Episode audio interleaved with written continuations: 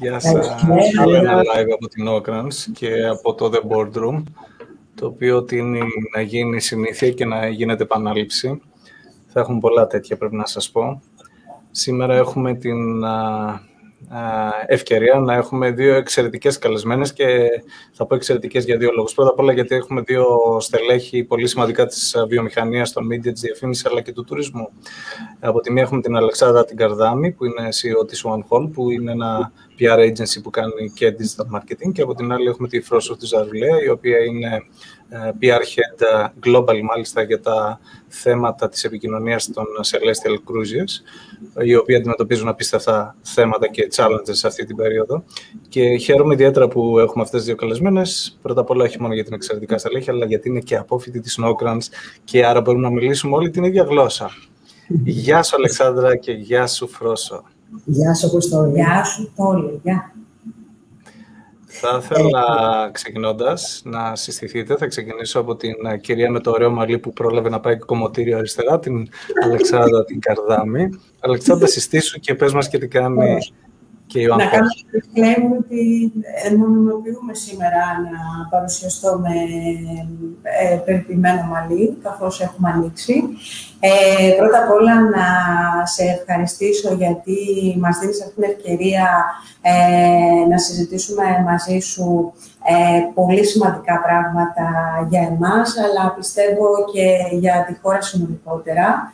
Ε, εγώ είμαι η Αλεξάνδρα Καρδάμη, ε, όπως ε, είπες, ε, διευθύνω ένα, μια εταιρεία επικοινωνίας και διαχείρισης ε, εταιρικής φήμης, ε, την οποία έχω συστήσει πριν από οκτώ χρόνια. Ε, είναι αλήθεια ότι έχω διαχειριστεί αρκετούς ε, πελάτες ε, στον τουρισμό και ιδιαίτερα πολυεθνικά brands, ε, όμως έτσι με μεγάλη χαρά ε, μπορώ να πω ότι η Celestyal Cruises είναι η πιο μακρόχρονη συνεργασία του δικού μας α, γραφείου ε, και θα έλεγα και αυτή που μας έχει δώσει τις α, περισσότερες έτσι, ε, χαρές αλλά και προκλήσεις, ε, με την τελευταία να τη θεωρούμε κορυφαία, γιατί ε, σε συνδυασμό, ε, ο συνδυασμός μιας ε, παγκόσμιας ε, κρίσης υγειονομικής, η οποία ε, συμπαρέσυρε και μία παγκόσμια κρίση ε, στον τουρισμό, ε, και ιδιαίτερα στο αντικείμενο της Celestyal Cruises, στον κλάδο της Celestyal Cruises, που είναι η κρουαζιέρα, ε, είχε σαν αποτέλεσμα να έχουμε την ευκαιρία να εκτεθούμε, ε, να σκεφτούμε, ε, να οργανώσουμε και να συστηματοποιήσουμε την επικοινωνία Ε, με έναν τρόπο που θεωρώ ότι μας έχει εξελίξει όλους ε, επαγγελματικά.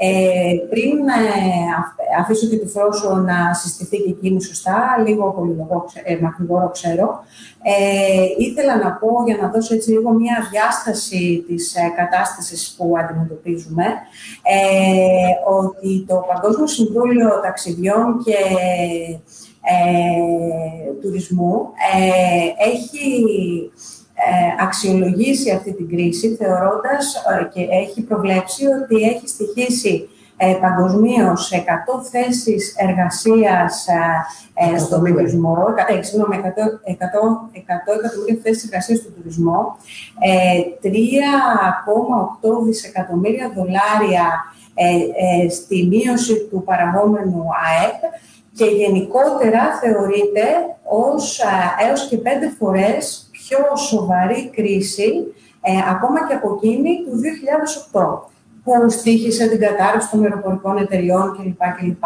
Έχοντας λοιπόν πει αυτό, θεωρώ ότι έχω δώσει έτσι ένα πλαίσιο και μια διάσταση για το πού θα κινηθεί η κουβέντα μας σήμερα και για το τι χρειάστηκε να κάνουμε την τελευταία χρονιά ε, στην Ελλάδα.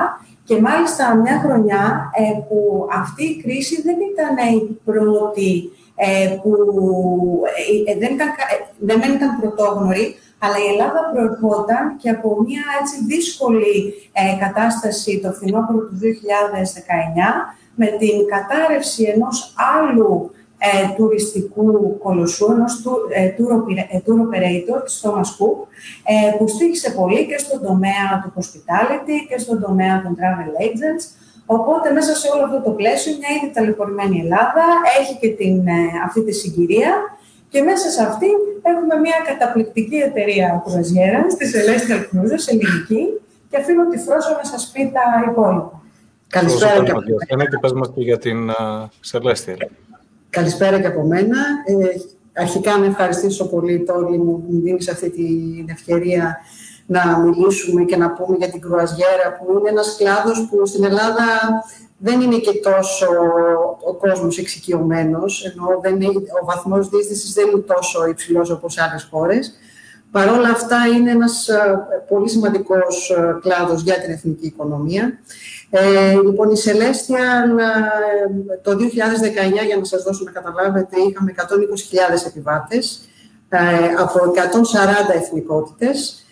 Και αυτή ήταν μια τρομερή χρονιά που μας, που μας έδωσε την, ας το πούμε, μας κράτησε για να μπορέσουμε το δύο χιλιάδες είκοσι να μην έχουμε καθόλου κρουαζιέρες. Ουσιαστικά, δηλαδή, το δύο χιλιάδες είκοσι ε, ήμασταν από τις πρώτες εταιρείες που εθελοντικά αποφασίσαμε ότι θα κάνουμε αναστολή των δρομολογίων μας. Ε, να πω ότι η Celestyal έχει τρία κρουαζιερόπλοια, ότι δραστηριοποιούμαστε στα ελληνικά νησιά και στην Ανατολική Μεσόγειο. Και το πιο σημαντικό είναι ότι έχουμε το εξήντα τοις εκατό του home porting της Ελλάδας. Τι σημαίνει αυτό? Σημαίνει ότι οι επιβάτες μας έρχονται στην Ελλάδα, διαμένουν στην Αθήνα ή πάνε και επισκέπτονται και άλλους προορισμούς και μετά παίρνουν την κρουαζιέρα, ε, γιατί είναι ο μοναδικός τρόπος μέσα σε λίγες μέρες να δουν όλα τα highlights των ελληνικών νησιών και, τις, ε, και τα παράλια της Μικράς Ασίας.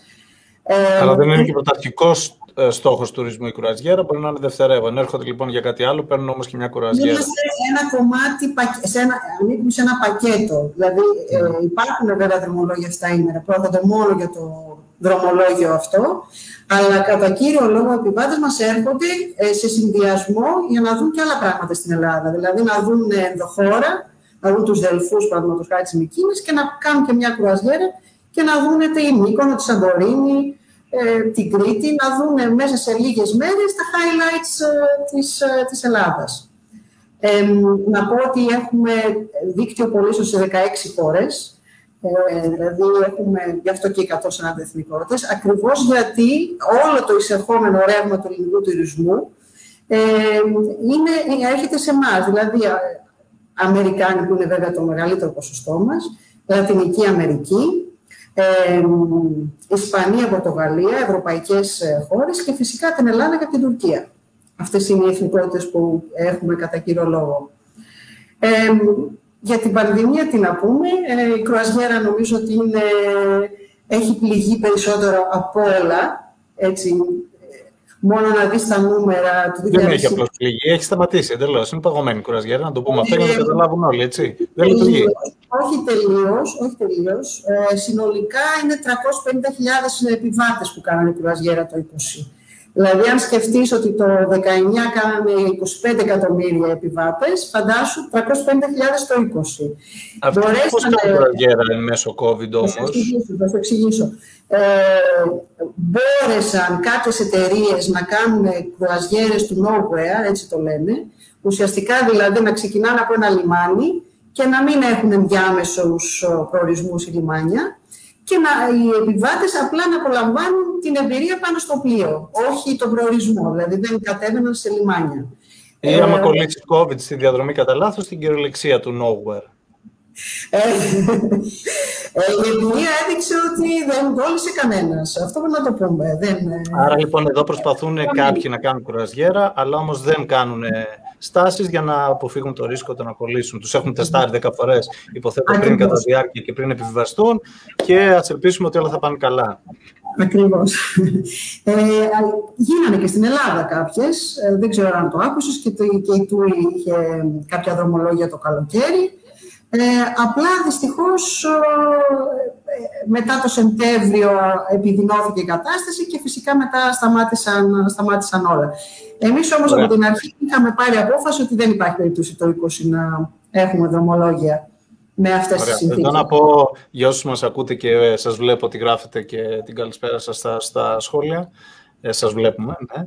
Ε, να πω ότι εδώ έχετε μια κλασική περίπτωση που έχουμε ένα agency που χειρίζεται ένα brand, δηλαδή η Αλεξάνδρα είναι το agency της uh, Celestyal για την uh, επικοινωνία της και έχουμε και το brand, δηλαδή τη Φρόσω και τη Celestyal, η οποία έχει δίπλα της το agency. Άρα έχουμε ένα πελάτη και μια διαφημιστική, να το πούμε απλοϊκά για να το καταλάβετε όλοι. Τώρα βλέπετε τις uh, κυρίες εδώ που είναι χαμογελαστές, αλλά η ψυχούλα τους το ξέρει τι τραβάνε, ειδικά αυτή την περίοδο δεδομένης uh, μιας μεγάλης uh, κρίσης και ενός damage control, γιατί έχουμε υγειονομική κρίση, αργότερα ίσως και οικονομική. Και φανταστείτε τώρα ότι από εδώ αυτή η εταιρεία, αυτή η επιχείρηση πρέπει να λειτουργήσει, πρέπει να σκεφτεί τι θα κάνει. Και πρέπει να σκεφτεί τι θα κάνει και ενώ δεν λειτουργεί. Άρα λοιπόν θα πάμε κατευθείαν και θα ρωτήσω τη Φρόσω. Αυτή τη στιγμή ο τουρισμός εν μέσω καραντίνας είναι χάλια. Είναι πεσμένος, είναι πεσμένος και ε, στο μισό από το περσινό που ήταν πεσμένο λόγω της καραντίνας που είχαμε πέρυσι με τα μικρά ανοιγματάκια. Άρα είναι κάτω. Κανένας δεν ξέρει τι θα γίνει το καλοκαίρι και αν θα έχουμε καλοκαίρι σωστό, αν θα μας αφήσουν έξω για πολύ, λίγο ή καθόλου. Ε, και βέβαια κανείς δεν ξέρει αν θα μπορούν να έρθουν από τις άλλες χώρες οι τουρίστες. Άρα εσύ τώρα που είσαι σε μια τόσο μεγάλη επιχείρηση και πρέπει να κάνεις ένα πλάνο επικοινωνιακά, όχι operationally, για το τι θα κάνεις για τις καμπάνιες σου, για τις ενέργειές σου, για την επικοινωνία σου. Τι κάνεις για τον τουρισμό αυτή τη στιγμή? Η αλήθεια είναι, Τόλη, ότι σε αυτή τη φάση είμαστε στην πιο κρίσιμη και στην πιο ευαίσθητη φάση. Γιατί όπως λες, ενώ είμαστε, ε, έχουμε αποφασίσει ότι θα γίνει η επανεκκίνηση και φαίνεται το... το φως στην άκρη του τούνελ υπάρχει, διότι προχωρούν οι εμβολιασμοί, ε, υπάρχουν αγορές, ας πούμε, όπως η, στην Αγγλία ή στο Ισραήλ, που είδες ότι προχωράνε πολύ γρήγορα εμβολιασμοί. Ε, ε, φαίνεται ότι υπάρχει, υπάρχει μια θετική προδιάθεση και για τον brand Ελλάδα, έτσι, που είναι πολύ σημαντικό. Ε, τώρα, επικοινωνιακά. Επικοινωνιακά θα πω μία κουβέντα. Ε, έτοιμη για όλα. Ευελιξία τρομερή. Και θα πρέπει συνεχώς να, να έχεις ανοιχτά τα αυτιά και να είσαι προετοιμασμένος για κάθε ενδεχόμενο. Ε, επικοινωνιακά... Τι σημαίνει αυτό πρακτικά όμως? Μιας και έχουμε δίπλα εδώ το agency. Τι κάνετε πρακτικά κάθε μέρα για τα θέματα της επικοινωνίας σας, γενικότερα για τα δημιουργικά σας, για τις εκστρατείες? Πρώτα απ' όλα τρέχετε στις εκστρατείες. Ωραία. Νομίζω ότι θα, δώσει, θα βοηθήσει λίγο περισσότερο ε, τους ανθρώπους που μας ακούνε και, και εσένα και τη συζήτηση να το πάμε ένα βήμα πίσω και θα σου απαντήσω ακριβώς αυτό που θέλεις και τώρα. Ε, το τι κάνουμε σήμερα έχει να κάνει και με το τι κάναμε ένα, εδώ και, τι κάνουμε εδώ και ένα χρόνο. Ε, πέρσι βρεθήκαμε ξαφνικά ε, σε ένα καθεστώς το οποίο έλεγε ότι ε, πρέπει να κάνεις επικοινωνία για μια εταιρεία που δεν λειτουργεί και που όλα δείχνουν ότι δεν πρόκειται να λειτουργήσει. Άρα, ε, στην πρώτη περίοδο, θεωρώ ότι αυτό που κάναμε ήταν λίγο, αν μου επιτραπεί ο όρος, γκερίλα επικοινωνία. Τι σημαίνει αυτό? Σημαίνει ότι μοιραία έπρεπε να ήμασταν λίγο πιο reactive, κάτι το οποίο δεν θέλουμε ποτέ να το κάνουμε. Ε, πάντα δουλεύουμε με ένα σχεδιασμό και με ένα πλάνο. Παρ' όλα αυτά, ε, από την αρχή ξεκινήσαμε και είπαμε ότι θα αξιοποιήσουμε οποιαδήποτε εξέλιξη υπάρχει επικοινωνιακή. Δηλαδή, τι, τι εννοώ με αυτό? Ε, μία, η, μία ανακοίνωση ε, για την, ε, την συνεχιζόμενη αναστολή, μία εξέλιξη ε, από, για μία καμπάνια του Υπουργείου και του ΕΟΤ, όπως ε, ήταν ε, ε, η καμπάνια που ανακοίνωσε ο Πρωθυπουργός πέρσι από τη Σαντορίνη. Ε, κάναμε στρατηγικές συμμαχίες ε, με διάφορους ε, φορείς και βγάλαμε, όπως ας πούμε, το Hellenic Initiative για να δείξουμε, να βγάλουμε λίγο μπροστά την ελληνική διασπορά και να δείξουμε πώς τους στηρίζουμε και από εκεί και πώς στηρίζουν το ελληνικό προϊόν. Ε, προσπαθήσαμε να, να έχουμε ένα pool από ε, motivational ε, επικοινωνία που σχετίζεται με τους προορισμούς και με την επόμενη μέρα. Το θέμα ήταν ότι ήταν πάρα πολύ δύσκολο αυτό, γιατί ε, δεν μπορούσαν να λειτουργήσουν οι κλασικές ενέργειες επικοινωνίας. Δηλαδή, δεν μπορούσες να κάνεις μία συνέντευξη τύπου, δεν μπορούσες να δεις δημοσιογράφους από κοντά, δεν μπορούσες να δεις συνεργάτες ή άλλους stakeholders, άλλους φορείς από κοντά, ε, δεν λειτουργούσε τίποτα. Πολύ και αυτό, δεν ah, ωραία, ωραία πάσα. Συγγνώμη, Φρόσω, έκοψε το budget εσύ τότε. Ε, το, marketing, το marketing budget, ναι. Δεν έκοψα όμως το budget των συνεργατών, δηλαδή των, των agency που μας στήριξαν σε όλες ε, τις χώρες. Ε, ζητήσαμε μία μικρή μείωση, μία μικρή μείωση, γιατί φυσικά το scope of work δεν θα ήταν το ίδιο, αλλά μπορέσαμε, τουλάχιστον στην Ελλάδα, στην Αμερική και στην Αγγλία, που είναι τα τρία πιο βασικά μας agencies, να έχουμε full-time επικοινωνία. Τώρα, σε κάποιες άλλες χώρες, όπως για παράδειγμα στην Αυστραλία, στην Αυστραλία ήταν λίγο δύσκολα. Κάποιους μήνες το σταματή, σταματήσαμε, ας πούμε, την επικοινωνία. Στη Γαλλία και στη Γερμανία συνεχίσαμε, ε, όχι όμως τόσο όσο στην Ελλάδα. Δηλαδή, στην Ελλάδα δώσαμε μεγαλύτερη έμφαση ε, και στην Αμερική ε, σε σχέση με τις, με τις άλλες αγορές. Άρα ε, η Αλεξάνδρα δούλευε για όλες αυτές τις χώρες, κανονικά, σου έκανε προτάσεις, μιλούσαν πρακτικά για να το καταλάβουμε. Ναι, εσύ είναι... είχες ε, περιορίσει το budget σε κάποιες χώρες και τα κριτήρια σου, γιατί υποθέτω το έλεγες στην Αλεξάνδρα, Αλεξάνδρα δεν θα κάνουμε Αυστραλία, κόβουμε από εκεί, δεν θα κάνουμε Ινδία, δεν θα κάνουμε ξέρω εγώ Γαλλία, δεν θα κάνουμε Αγγλία, ανάλογα το πώς πήγαινε τι. Έβλεπες τι, τα κρούσματα που είχαν αυτές οι χώρες. Ακριβώς, ακριβώς και τα κρούσματα αλλά και τους επιβάτες, δηλαδή το, το, το, το, επιχειρησιακό. το επιχειρησιακό δηλαδή ενδιαφέρον. Δηλαδή στην Αυστραλία για παράδειγμα θα τους επιτρέψουν να ξαναταξιδέψουν του χρόνου το είκοσι ένα. Ε, στο, στον Καναδά το είκοσι δύο. Οπότε ε, δεν είμαστε, ξέρεις, μια εταιρεία που να έχει ανεξάρτητα budget, οπότε και εμείς έπρεπε να κινηθούμε στοχευμένα, έτσι. Στοχευμένα με τις αγορές που ξέραμε ότι μπορούσαμε να έχουμε αποτέλεσμα. Ε, Ωραία, σε αυτό το πλαίσιο ας αφήσουμε την Αλεξάνδρα να συνεχίσει. Άρα τότε, και ενώ ήταν όλα κλειστά, εσείς κάνατε επικοινωνία κανονικά, μεταφέρατε ανακοινώσεις, ενημερώνατε το, τους πελάτες σας, έτσι. Ε, μιλάω απλά για να το καταλάβουν όλοι. Άρα Σωστά. όταν η χώρα μας έλεγε ότι εμείς θα ανοίξουμε τον Ιούνιο, ξέρω εγώ, εσείς βγάζατε κάποια εκστρατεία ή κάνατε κάποιο πι αρ και λέγατε στις χώρες, στους μεταπολιτές και στους πελάτες σας ότι υπομονή, θα ανοίξουμε τον Ιούνιο. Τα λέω σωστά, Αλεξάνδρα? Πολύ σωστά τα λες. Ε, ανακοινώναμε συγκεκριμένα προγράμματα ε, και κάναμε και κάτι ακόμα.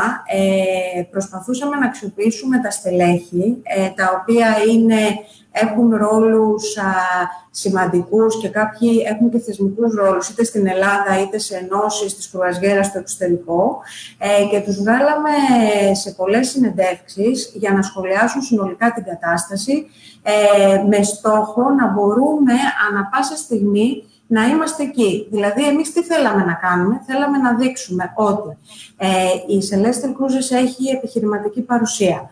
Η Celestyal Cruises κάνει παρέμβαση.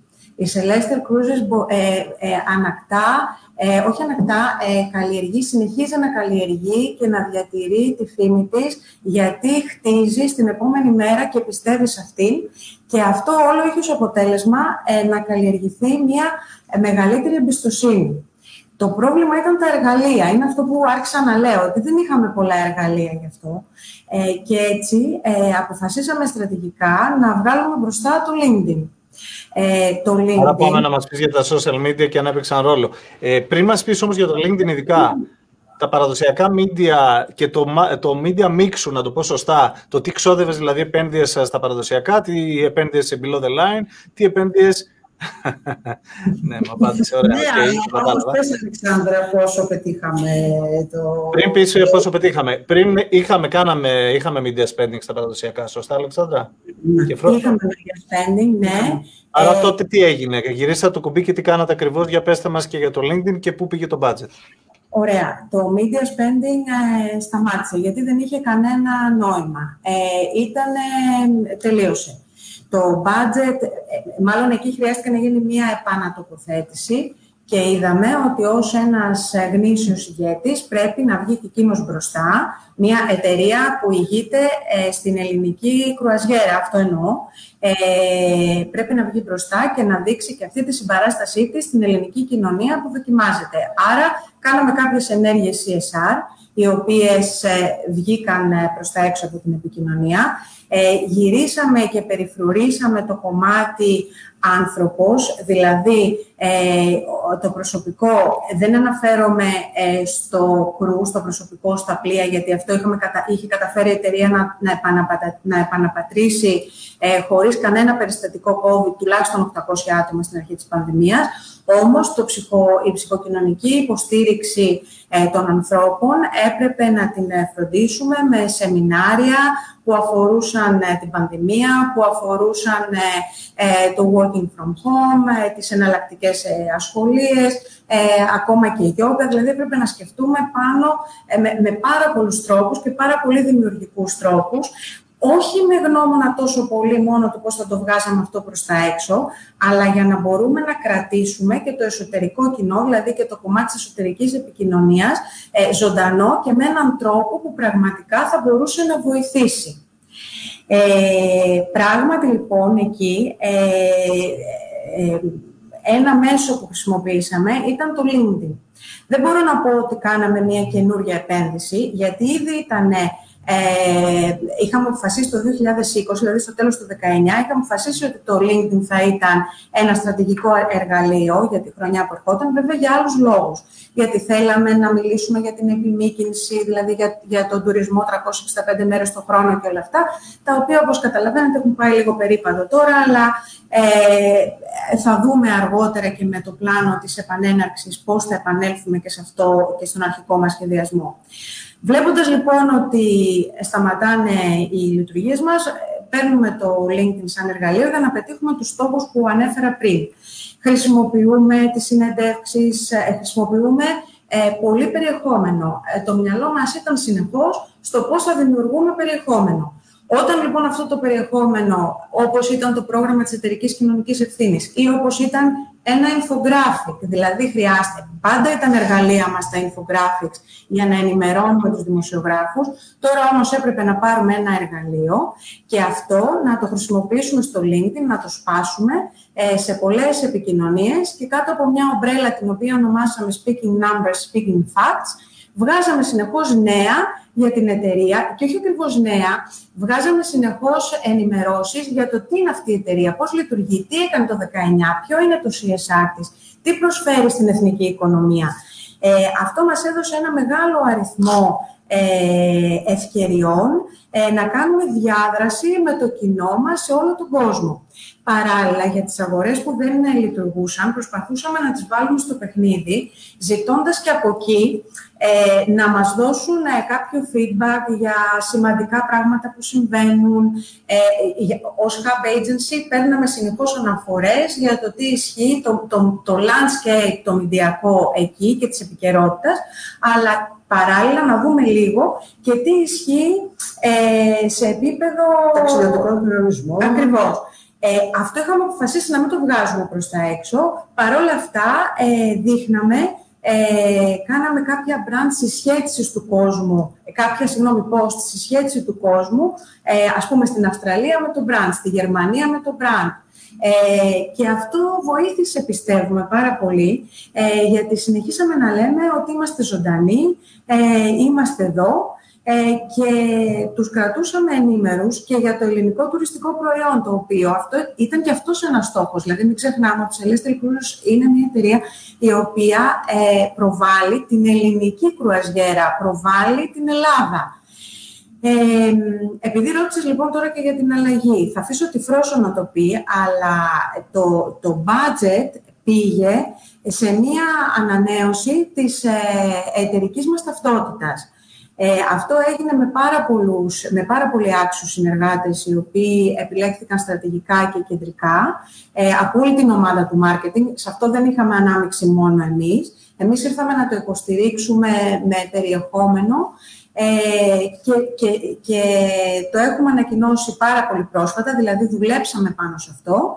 Ε, και τώρα μαζί με την ανακοίνωση ε, αυτής της νέας εταιρικής ταυτότητας, δηλαδή μαζί με όλον αυτόν τον στρατηγικό σχεδιασμό, δηλαδή μετά τον κερίλα του πρώτου καιρού που αναφέρθηκα στην αρχή, ε, ήρθε ο σχεδιασμός που αφορούσε το δεύτερο...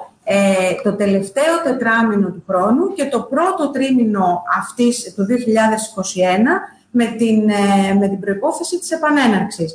Εδώ λοιπόν ερχόμαστε να, να δείξουμε πώς λειτουργήσαμε και πώς κάναμε αυτό το refresh της εταιρικής, της εταιρικής εικόνας.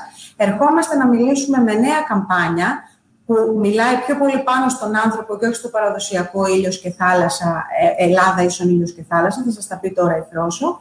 Ε, και βεβαίως πλέον έχουμε οργανώσει και media spending στην ελληνική αγορά, το οποίο εκτός από αυτό το, το κλασικό επωνομαζόμενο above the line, Ε, σίγουρα θα χρειαστεί να δημιουργήσουμε τώρα και ένα narrative, δηλαδή θέλουμε ένα αφήγημα, το οποίο θα το περάσουμε με native αρθρογραφία και με influencers, οι οποίοι θέλουμε να περάσουν προς τα έξω την εμπειρία, την εμπειρία από τον προορισμό και κυρίως για να κάνω και την πάσα στη Φρόσω, mm. ε, το πώς θα δημιουργήσουν οι ίδιοι επιβάτες και οι ταξιδιώτες ε, εμπειρία από τους προορισμούς ε, εφόσον ξεκινήσουμε πάλι. Ωραία, Φρόσω. Επειδή μιλάει σαν agency και εγώ θέλω να το κάνω απλά, όλα αυτά που λέει content marketing και infographics και LinkedIn και social media, εσύ τα ξέρεις αυτά που λέει? Κοίταξε, καταρχήν για μένα δεν, δεν υπάρχει καλύτερο πράγμα να έχεις συνεργάτες που ε, μετά από τόσα χρόνια να μιλάνε καλύτερα και από σένα, έτσι. Να ξέρουν το προϊόν καλύτερα και από σένα, έτσι. Πολύ, πολύ σημαντικό. Ε, γιατί να ξέρεις το πιο δύσκολο πράγμα μεταξύ ε, πελάτη και agency είναι η εκπαίδευση. Και ε, για μένα είναι το πρωταρχικό. Γι' αυτό και δεν είμαι της συλλογικής, ξέρεις ότι θα αλλάξω agency, θα δω, θα κάνω δεξιά και αριστερά, γιατί για μένα είναι πολύ σημαντικό η αφοσίωση και η βαθιά γνώση του αντικειμένου, η οποία θέλει χρόνο, έτσι δεν μπορεί να γίνει. Εγώ είμαι δώδεκα χρόνια στη Celestyal και κάθε φορά μαθαίνω κάτι καινούριο, κάτι καινούριο προκύπτει, δηλαδή είσαι συνεχώς σε μια διαδικασία καινούριων πραγμάτων.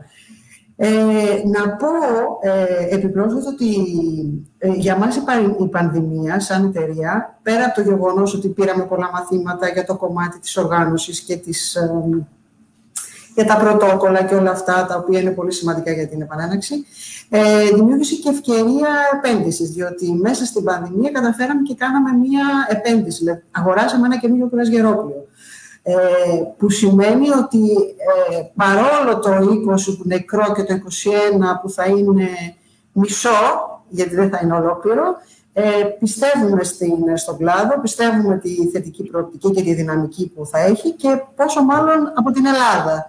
Ε, αυτό είναι το πιο, το πιο σημαντικό. Ωραία, άμα σε έβαζα να μου βάλεις σε μια σειρά όλα τα social media και το, οι συνέργειες digital marketing που τελικά λειτουργήσαν κατά τη διάρκεια της περσινής χρονιάς, που έπρεπε να μείνετε σε επαφή με τους ανθρώπους και να τους δίνετε χρήσιμο πολύτιμο περιεχόμενο, αλλά και φέτος, που ξεκινάτε ξανά και προσπαθείτε να κάνετε ένα νέο λανσάρισμα δεδομένης και νέας ταυτότητας και με νέο πλοίο. Άρα, λοιπόν, ποια είναι η λίστα εδώ, ποια είναι τα κανάλια σου, σαν μαρκετία? Ε, ε, τα... Εγώ είμαι πι αρ, το λέμε, δεν είμαι μαρκετία, να στο πω και αυτό. Ε, είμα, εκείνο που θέλω να πω όμως ότι είμαστε μια πολύ μεγάλη ομάδα. Ε, πέρα από το κομμάτι της, της επικοινωνίας που ηγούμε εγώ, που είναι το, το καθαρά το, το πι αρ, έχουμε μια ομάδα marketing και social media και στην Ελλάδα και στην Αγγλία, εκεί είναι η, η βάση για τα social media. Ε, από εκεί και πέρα έχουμε επιλέξει για κάθε κανάλι, η αλήθεια είναι μια διαφορετική στρατηγική. Υπάρχουν σημεία που εφάπτονται, ε, κάποια κοινά, ας πούμε, εταιρικά νέα, δηλαδή η επανέναρξή μας είναι ένα νέο που θα το μοιράσουμε σε όλα τα social media. Από εκεί και πέρα όμως, το Facebook και το Instagram θα έχει πιο πολύ, όπως είπε η Αλεξάνδρα, με την εμπειρία, ε, με, το, με το engagement των, των επιβατών μας, ε, με καμπάνιες που θα κάνουμε, ε, με τους επιβάτες μας, ε, με πιο πολύ ε, αισιόδοξα μηνύματα, θετικά μηνύματα, ενώ το LinkedIn, που είναι το εργαλείο το οποίο το χειριζόμαστε εμείς σαν, σαν πι αρ, ε, έχει ε, λόγους, έχει λόγο ύπαρξης πιο πολύ για το κομμάτι το επιχειρηματικό, έτσι, της αξιοπιστίας μας, ε, της, του κύρους μας, το, το, για να μπορέσουμε να, τους συνεργάτες μας ε, σε όλο τον κόσμο. Ε, Μιλάμε για οργανικά πάντα πράγματα, δεν μιλάς για διεθνικές συνεργατές, για παράδειγμα, προς τα παρόν. Ναι. Ναι. Ωραία. Άρα, λοιπόν, η βασική σου επικοινωνία γινόταν από το Facebook, το Instagram και το LinkedIn page.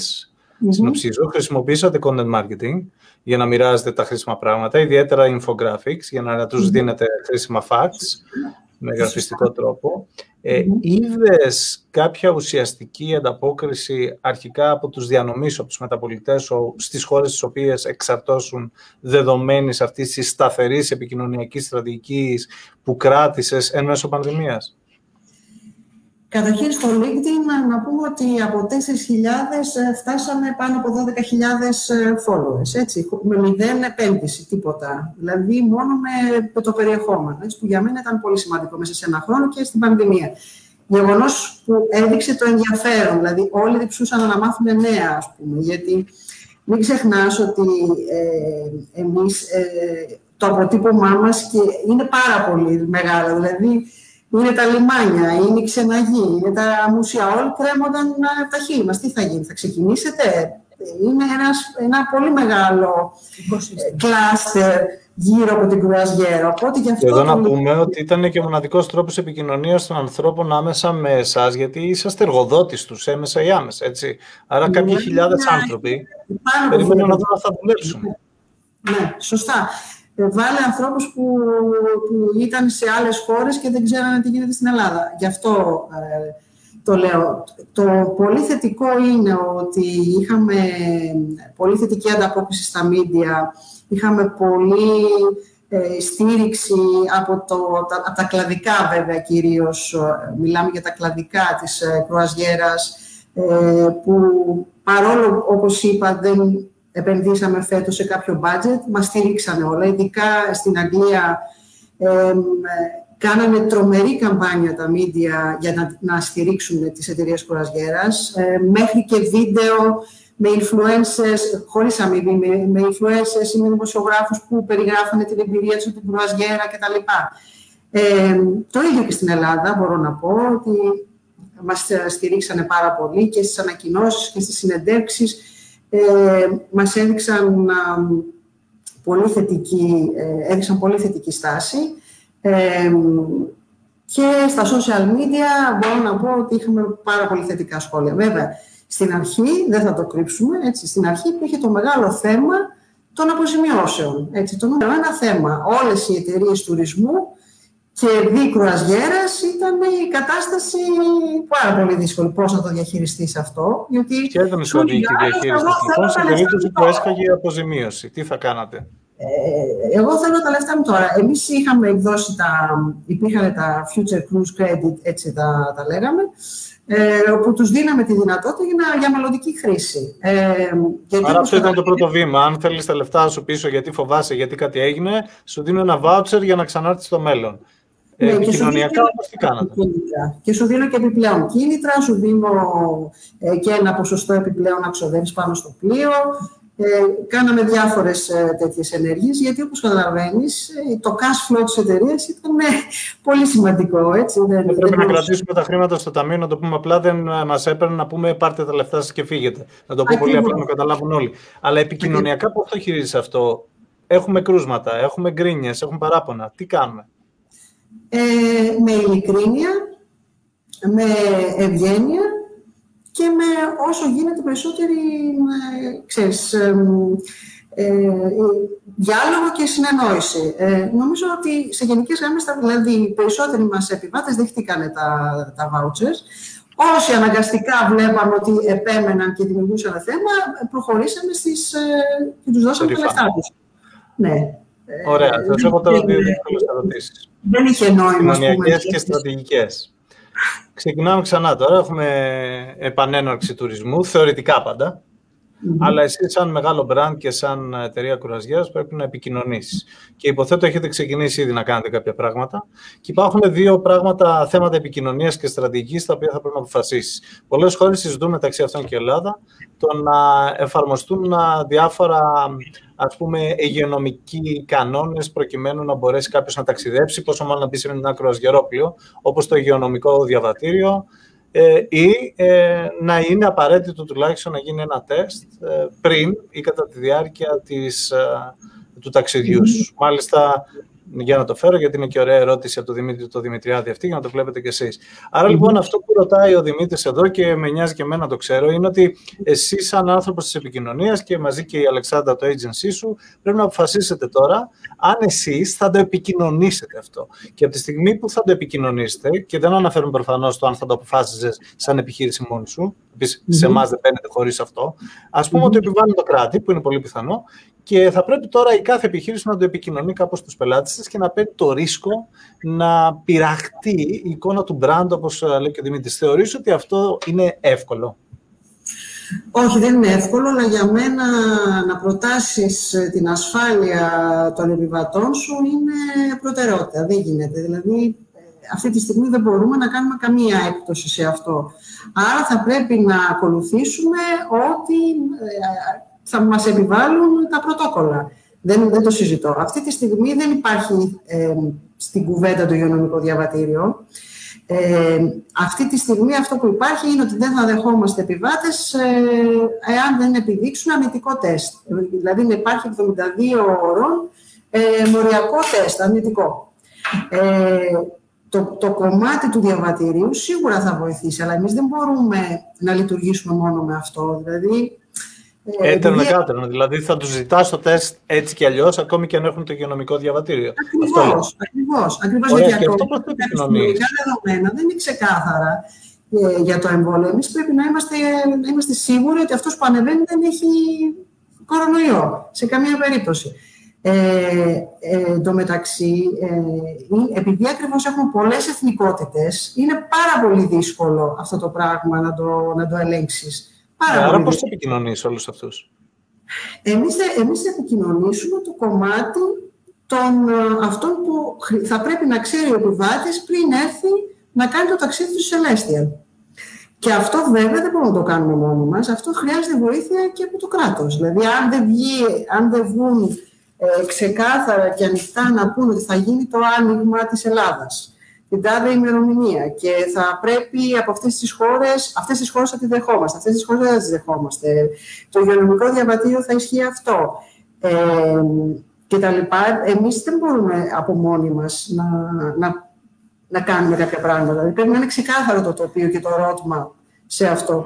Εμείς εκείνο που μπορούμε να πούμε είναι εμείς σαν εταιρεία να επικοινωνήσουμε τι θα πρέπει να ξέρετε πριν ταξιδέψετε ε, για να έρθετε στην Ελλάδα να κάνετε κουρασία. Δηλαδή πρέπει να είναι ξεκάθαρα το πλαίσιο, διότι π.χ. δεν θα επιτρέπουμε επιβάτες αν δεν έχουν ασφάλιση για το κορονοϊό. Άρα ο επιβάτης θα πρέπει να το ξέρει. Δηλαδή δεν είναι μόνο το αρνητικό τεστ, θα πρέπει να έχεις και ταξιδιωτική ασφάλιση για τον κορονοϊό να σε καλύψει, να σε καλύψει αυτό. Ε, Επίσης, είναι πολύ σημαντικό να ξέρουν οι επιβάτες, γιατί όπως σου είπα, εμείς με το home porting μπορεί να, να φύγουν από την κουραζιέρα και μετά να μείνουν στην Ελλάδα. Ε, να μην φύγουν κατευθείαν ή να θέλουν να φύγουν κατευθείαν. Τι θα ζητάει η χώρα τους αντίστοιχα από την Ελλάδα, δηλαδή για, τους, για αυτούς που θα φεύγουν από την Ελλάδα. Και αυτό είναι σημαντικό. Δηλαδή, ναι, μεν, ε, γιατί είναι ένα πακέτο, όπως σου είπα, διακοπών. Προφανώς, αλλά σε επηρεάζει άμεσα επικοινωνιακά εσένα. Δηλαδή, φεύγει ο τουρίστας, βγαίνει από το κουραζιερόπλαιο, να το πούμε απλά. Είναι ακόμη δική σου ευθύνη το πώς θα ενημερωθεί για να πάει πίσω στη χώρα του, που η χώρα του μπορεί να έχει μια καινούργια νομοθεσία. Βέβαια, βέβαια. Είναι, είναι, είναι μέρος του, του πακέτου. Γιατί είναι, κλείνεται μέσω από tour operators και είναι σημαντικό αυτό για μας. Είναι, είναι, δηλαδή, ο tour operators. Ο, ο, ο ταξιδιωτικός ο πράκτορας δηλαδή, ε, πρέπει να ξέρει. Και εμείς είμαστε ένα κομμάτι του πακέτου. Οπότε πρέπει και η επιστροφή. Πολλές φορές την κανονίζουμε και εμείς την επιστροφή. Γιατί έχουμε και ταξιδιωτικό γραφείο που κανονίζει τις πτήσεις της επιστροφής. Άρα πρέπει να ξέρουν όλη την αλυσίδα ε, του, του ταξιδιού. Από τη στιγμή που θα κατέβει μέχρι που θα, θα πάει στην κουραζιέρα και θα γυρίσει. Ε, αλλά επικοινωνιακά. Να προσθέσω και εγώ yeah. εδώ, γιατί όντως είναι πάρα πολύ αυτή, εύστοχη αυτή η ερώτηση του κ. Δημητριάδη, ότι ε, δεν μπορούμε να εξετάσουμε μεμονωμένα το αν μας εξυπηρετεί έτσι μια δύσκολη απόφαση επικοινωνιακά. Ε, πρέπει να δούμε πώς θα την υποδεχθεί ο κόσμος μας, το κοινό, ε, και στην ε, περίπτωση που έχει ήδη ακούσει ότι εμείς έχουμε εντάξει μέσα στις κρουαζιέρες, χωρίς επιπλέον κόστος, μια ταξιδιωτική ασφάλεια που αναλαμβάνει και, το, και, το, και την επιστροφή τους ε, στην ε, πατρίδα τους, εάν υπάρξει οποιοδήποτε πρόβλημα. Άρα, λοιπόν, ε, προλυαίνουμε το έδαφος με την κάλυψη επικοινωνιακά, με την κάλυψη του προϊόντος σωστά, με την κάλυψη του κάθε επιβάτη. Άρα, εκεί δικαιούσε μετά να πεις ότι οφείλω να το εξαντλήσω και να απαιτήσω ε, ό,τι περισσότερο, εφόσον έχεις αποφασίσει πάντα ότι θα το κάνεις έτσι και είναι μια στρατηγική προτεραιότητα του, του brand, έτσι, ότι θα το κάνω και θα το επιβάλλω και θέλω να συμβαδίσω με τις επιταγές της Ευρωπαϊκής Επιτροπής ε, και μην ξεχνάμε ότι μιλάμε και για μια χώρα από την οποία ξεκίνησε η, η επικοινωνία για το λεγόμενο πιστοποιητικό εμβολιασμού. Ναι, το, το πράσινο διαβατήριο, ναι. το, αυτό το υγειονομικό. Το οποίο, επίσης, να πω και εδώ ότι έχει μεγάλη σημασία να δούμε και πού θα κάτσει μπάλα, για να το πούμε πολύ απλά, γιατί βλέπουμε αυτή τη στιγμή ότι το, το πιστοποιητικό έχει να κάνει με το τεστ, έχει να κάνει με τον εμβολιασμό, έχει να κάνει με τα αντισώματα. Και έχει να κάνει με Ευρωπαίους, γιατί εμείς έχουμε τους Αμερικάνους, για παράδειγμα. Τι να κάνουν τους Αμερικάνους. Ε, άρα, αυτοί πώς θα, πώς θα επικοινωνήσουμε στους Αμερικάνους που μπορεί να κλείσουν μέσα σε μια τρίτη χώρα? Ότι ξέρετε, δεν μπορείτε να έρθετε, όχι στη χώρα στην Ελλάδα, στη, στο πλοίο μου, σε περίπτωση αν δεν έχετε το υγειονομικό διαβατήριο ή το τεστ.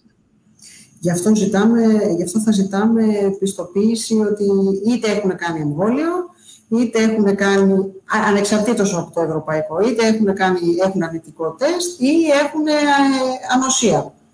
Ε, αυτό θα το ζητάμε. Αλλά εκτός αυτού, θα κάνουμε και εμείς έλεγχο. Δηλαδή, θα υπάρχει και στην, κατά την, το εμπαρκέσιο για την επιβίβαση ε, θερμομέτρηση, ερωτηματολόγια. Θα γίνεται αξιολόγηση και πάνω στο πλοίο και αναλόγως, ε, αν χρειάζεται, θα γίνονται τεστ. Η δηλαδή... απάντηση είναι ότι δεν θα το επικοινωνήσουμε αποσπασματικά. Mm. Θα το επικοινωνήσουμε στο πλαίσιο μιας σειράς μέτρων και πρωτοβουλειών που έχουν να κάνουν με την ασφάλεια ε, τη δική τους, των προορισμών, του, του προσωπικού on-board, γιατί μην ξεχνάμε ότι αυτή τη στιγμή υπάρχει μεγάλο debate ακόμα και για το αν πρέπει οι άνθρωποι που ασχολούνται με τον τουρισμό να ε, εμβολιαστούν ε, κατά προτεραιότητα. Οπότε, εδώ λοιπόν μιλάμε για ένα σύμπλεγμα ε, ε, ε, ανθρώπων, ένα σύμπλεγμα ρόλων, ε, ιδιαίτερα ε, όσοι μπλέκονται με την κρουαζιέρα. Οπότε, στο πλαίσιο αυτό πιστεύουμε ότι είναι ε, σωστό να, γι, να, να επικοινωνείτε, δίνοντας όλη τη διάσταση του θέματος και όλη τη μεθόδευση που έχεις κάνει από την πρώτη στιγμή για να το αντιμετωπίσεις. Και όχι αποσπασματικά ότι ναι, ζητάμε ένα... Ε, βέβαια, βέβαια, γιατί είναι και η εμπειρία, της, η εμπειρία των εκδρομών. Ξέρεις ότι στις κρουαζιέρες, παραδείγματος χάρη, πρέπει να υπάρχουν και εκδρομές. Ε, εκεί θα έχεις άλλο πρωτόκολλο, ε, το οποίο ο επιβάτης θα πρέπει να το ξέρει. Όλα αυτά πρέπει να επικοινωνηθούν, όλα πρέπει να είναι μπροστά και όπως λέει η Αλεξάνδρα, θα πρέπει να είναι ενήμερος ο επιβάτης από πριν και βέβαια ο ταξιδιωτικός πράκτορας πρέπει να είναι ενήμερος και να ξέρει όλο το πλαίσιο, από την αρχή μέχρι το τέλος, τι θα κάνει πάνω στο πλοίο. Ε, τι θα κάνεις στις εκδρομές, ε, τι, τι, τι κάνουμε μέσα στο πλοίο, το μενού. Παραδείγματος χάρη, δεν θα υπάρχουν μπουφέδες, όπως δεν υπήρχαν και πέρυσι στα ξενοδοχεία. Όλα αυτά πρέπει να ξέρουν. Γιατί, σαν εμπειρία, γιατί η εμπειρία δεν θα είναι η εμπειρία που ήξερες στην κρουαζιέρα, έτσι, θα είναι κάπως διαφορετική. Θα είναι Ωραία. Στα πλήρια αυτά τα καινούργια. Και πρέπει τώρα να ξεκινήσουμε λοιπόν καμπάνιες. Έχετε ξεκινήσει ήδη την εκστρατεία σας για το δύο χιλιάδες είκοσι ένα. Ξεκινήσαμε πριν από μια μισή εβδομάδα, ανακοινώσαμε ότι θα, ο στόχος μας είναι είκοσι εννέα Μαΐου να ξεκινήσουμε τις κρουαζιέρες. Στο Κυριακάτικο Φίλο, στο πρώτο θέμα, έγινε η πρώτη μεγάλη συνέντευξη του Διευθύνοντα Συμβούλου, δεν ξέρω αν το είδατε, για την επανέναρξη και τι, τι ακριβώς, πώς ακριβώς θα γίνει και ποια βήματα θα γίνουν. Ε, παράλληλα, έχει ξεκινήσει και με, και με newsletter και στα social media το καινούριο μας, ε, το καινούριο μας, ας το πούμε, μότο που είναι το freedom και το breathing, δηλαδή πάρε μια ανάσα και ε, η Ελλάδα σε περιμένει, αυτό είναι το, το concept και ε, το tagline που χρησιμοποιούμε είναι live... Uh, Ε, ζήσε τη ζωή, ζήσε, τη ζωή ζήσε, την ζήσε την εμπειρία. Δηλαδή όλο είναι στο κομμάτι της, στισμένο στο κομμάτι της εμπειρίας. Ωραία, και θα ήθελα να ολοκληρώσουμε και να κλείσουμε με την παράλληλη προβολή, η αναγκαστικά παράλληλη προβολή του τουριστικού προϊόντος που λέγεται Ελλάδα, της ίδιας της χώρας.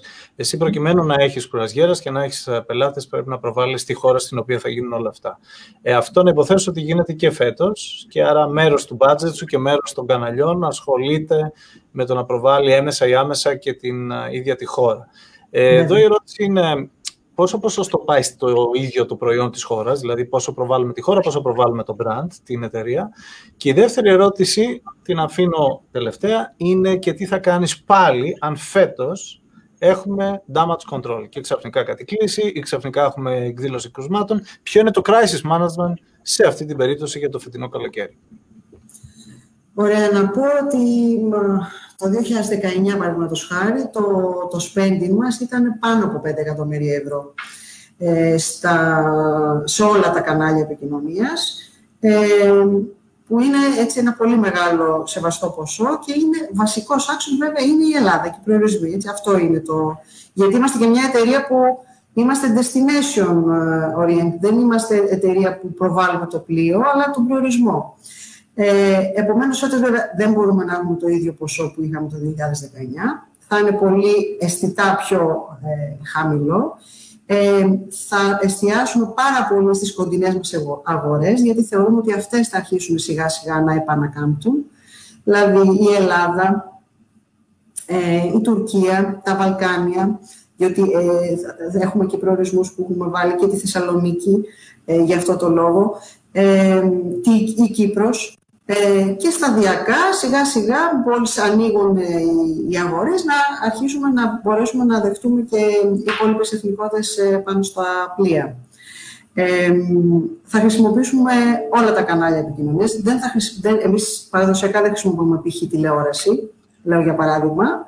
Ε, χρησιμοποιούμε πολύ digital. Πόσο ε, πάει στο digital, για να πες, για από Ιταλία? Ε, κάνω πολύ affiliate. Ε, κάνουμε affiliate marketing. Βέβαια, κάνουμε τη Α, να, μην, να μην επενδύουμε διαφημιστικό budget, δηλαδή να πληρώνουμε μόνο με αποτελέσματα. Μάλιστα. Πού τα μάθατε αυτά, πού τα μάθατε αυτά. Αλλά αν όμως έχεις digital budget παρόλα αυτά, έχεις spending κανονικό. Ναι, πώς περίπου μοιράζεται αυτό, Φρόσω μου, πού πάνε αυτά τα χρήματα κυρίως, πού δίνεις φόβο? Εννοείς στη digital, σε πάρα πολλά, σε πάρα πολλά μέσα.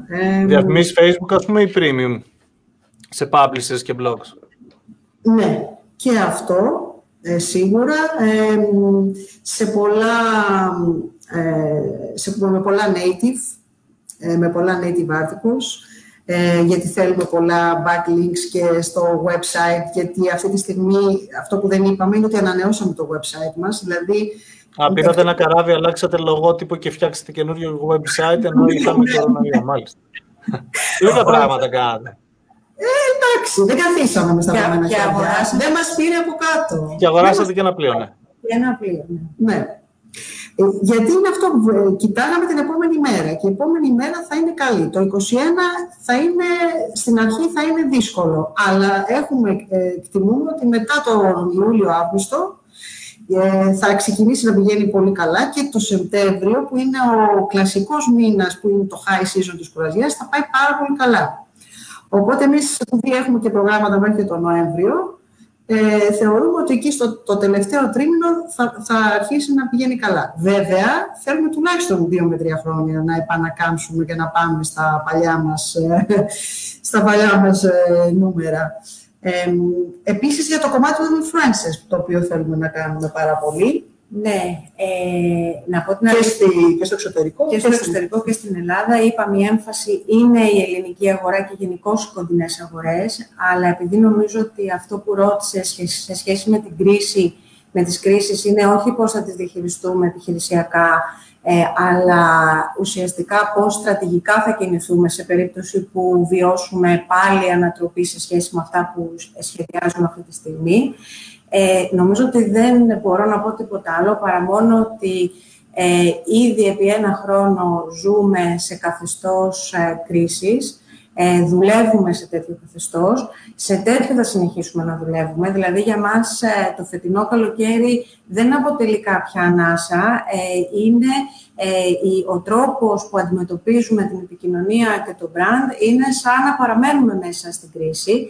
Και αυτό δεν σημαίνει τίποτα άλλο παρά μόνο ότι Ε, παραμένουμε συνεπείς ε, στην ε, δημιουργία περιεχομένου, εφόσον πάντα έχουμε μία ε, εταιρεία η οποία λειτουργεί φυσιολογικά. Δεν μιλάμε για ε, καταρρεύσεις ή καταστροφές, το οποίο είναι ένα σενάριο που δεν, που δεν ε, παίζει, γιατί όπως είπαμε και πριν, η Celestyal Cruises έδειξε μέσα σε αυτή την κρίση ότι είναι ένας πραγματικός game changer και μπήκε μπροστά με στρατηγικές επενδύσεις για να μπορέσει να, να σχεδιάσει την επόμενη μέρα. Θα συνεχίζουμε λοιπόν και επικοινωνιακά να εστιάζουμε στην επόμενη μέρα και θα συνεχίζουμε να είμαστε πάρα πολύ ευέλικτοι, πάρα μα πάρα πολύ ευέλικτοι σε όποιες αποφάσεις αφορούν τη διαχείριση της επικοινωνίας μας, των social media, γενικώς του digital αποτυπώματος ε, της ε, εταιρείας. Ε, και μέσα σε όλο αυτό, αυτό που μπορεί να διαφοροποιηθεί, εάν υπάρχει κάτι ακραίο, είναι το κομμάτι ε, της καλλιέργειας των σχέσεων που έχουμε με επιμέρους κοινά, το οποίο είναι πολύ νευραλγικό για μας και δεν το αναφέραμε καθόλου. Είναι ο τρόπος που δουλεύαμε τα τελευταία πέντε χρόνια. Ο τελευταίος έκτος χρόνος είναι αυτό που το διαφοροποίησε, αλλά και εκεί... Ε, θέλω να πω λοιπόν ότι μέσα σε μια κρίση είναι πάρα πολύ σημαντικό ότι μπορούμε να σηκώσουμε ένα τηλέφωνο, να συνεννοηθούμε, ας πούμε με τους συνεργάτες, με τους δημοσιογράφους το πρώτο θέμα, να βγάλουμε μπροστά τα, επειδή αναφερθήκαμε σε αυτή τη συνέντευξη, να βγάλουμε μπροστά τα θέματα που ενδιαφέρουν την εταιρεία ε, και εκείνοι να ανταποκριθούν, γιατί πραγματικά βρίσκουν ότι είναι newsworthy, υπάρχει newsworthiness, δηλαδή είναι πολύ κοντά στην επικαιρότητα, είναι μια εταιρεία που μιλάει την ίδια γλώσσα με αυτούς, είναι μια εταιρεία που τους έχει ως προτεραιότητα, οπότε με όλα αυτά τα όπλα στη φαρέτρα μας θα αντιμετωπίσουμε οτιδήποτε βγει μπροστά μας επικοινωνιακά ως ανάγκη την επόμενη μέρα. Μάλιστα. Δεν ξέρω αν σε καλύψει. Μια σύνοψη σε ναι. αυτά που είπατε, τα ωραία. Ναι. Έχουμε εδώ ένα agency, την Αλεξάνδρα την Καρδάμη από την One Hall Team. Έχουμε την Φρόσω Δεζαρουλέα, την Global πι αρ για την Celestyal Cruises. Ένα πολύ δύσκολο challenge εδώ, μια πρόκληση. Ένα brand που λειτουργεί με κρουαζιέρα, το οποίο δεν μπορούσε να λειτουργήσει να κάνει κρουαζιέρες. Πρέπει να αντιμετωπίσει επικοινωνιακά την κρίση αυτή, την υγειονομική αρχικά, αλλά και την επικοινωνιακή. Πρέπει να μιλήσει σε δεκάδες μεταπολιτές και πελάτες σε όλο τον κόσμο σε πολλές διαφορετικές χώρες. Πρέπει να συνεχίσει να είναι ενεργό και το έκανε με επιτυχία μέσα στο είκοσι και συνεχίζει να το κάνει για το είκοσι ένα. Και πρέπει να συνεχίσει να διαφημίζεται και να τολμήσει να προβληθεί ε, εν μέσω κρίσης. Γιατί κανείς δεν ξέρει αν θα ξανανοίξουμε, κανείς δεν ξέρει υπό ποιες συνθήκες και ακριβώς πότε και αν θα έχουμε και περιορισμούς όταν θα ανοίξουμε. Παρ' όλα αυτά, η Φρόσω και η Αλεξάνδρα ασχολήθηκαν πάρα πολύ με το να είναι αμέσως η επικοινωνία τους ξανά στον αέρα. Ε, έκαναν digital marketing, πολύ σημαντικό. Ε, ας υποθέσουμε ότι έκοψαν κάποια παραδοσιακά media και έβαλαν περισσότερα digital. Όπως ακούσατε, χρησιμοποίησαν content marketing, influencers, affiliate marketing, πολύ εντυπωσιακό, μπράβο Φρόσω και Αλεξάνδρα, για να συνεχίσουν να κάνουν την επικοινωνία τους και τώρα ε, συνεχίζουν να το κάνουν αυτό, χρησιμοποιώντας πάντα το Facebook, το Instagram, το LinkedIn που χρησιμοποιούσαν πριν, αλλά και τα native ads και τα λοιπά και τα λοιπά, τους premium publishers και υποθέτω και τους affiliate marketeers, mm-hmm. ε, μπας και ξαναξεκινήσουμε. Έχουν μπροστά τους πολύ δρόμο, όπως όλοι μας. Ελπίζουμε να τα καταφέρουν, γιατί αν τα καταφέρουν αυτοί θα ξεκινήσουν και οι διακοπές των υπολείπων εξημών. Θα πει ότι ανοίξαμε, ότι μπορούμε να βγούμε, ότι μπορούμε να μπούμε στο καράβι τους και αν μη τι άλλο ξέρουμε ότι για να μπούμε εκεί πρέπει να έχουμε το τεστάκι, πρέπει να είμαστε OK. Και σίγουρα αυτοί οι άνθρωποι νοιάζονται για να μας κρατήσουν πάντα ε, σε μια ευχάριστη διάθεση και ενήμερους για το τι συμβαίνει. Αλεξάνδρα, Φρόσω, ήταν μεγάλη μου χαρά και τιμή που μίλησα μαζί σας. Σας ευχαριστώ πάρα πολύ για τη συμμετοχή αυτή. Mm-hmm. Θέλω να πω για όσους μας παρακολουθείτε στο Facebook Live ότι το βίντεο αυτό θα παραμείνει και θα μπορείτε να το βλέπετε, αλλά στις εννιά θα μεταφέρουμε αυτή τη συζήτηση λίγο πιο casual μέσα στο Clubhouse, όπου ήδη υπάρχει ένα event που ξεκινάει ακριβώς στις εννιά και εγώ, η Αλεξάνδρα και η Φρόσω θα συνομιλήσουμε για το ίδιο θέμα με κάποιες πιο άγριες ερωτήσεις εκεί και θα έχετε την ευκαιρία να τους κάνετε κι εσείς άμεσα τις δικές σας ερωτήσεις. Ευχαριστώ πολύ τις κυρίες. Ευχαριστούμε πολύ. Ευχαριστούμε πολύ όσους μας παρακολούθησαν.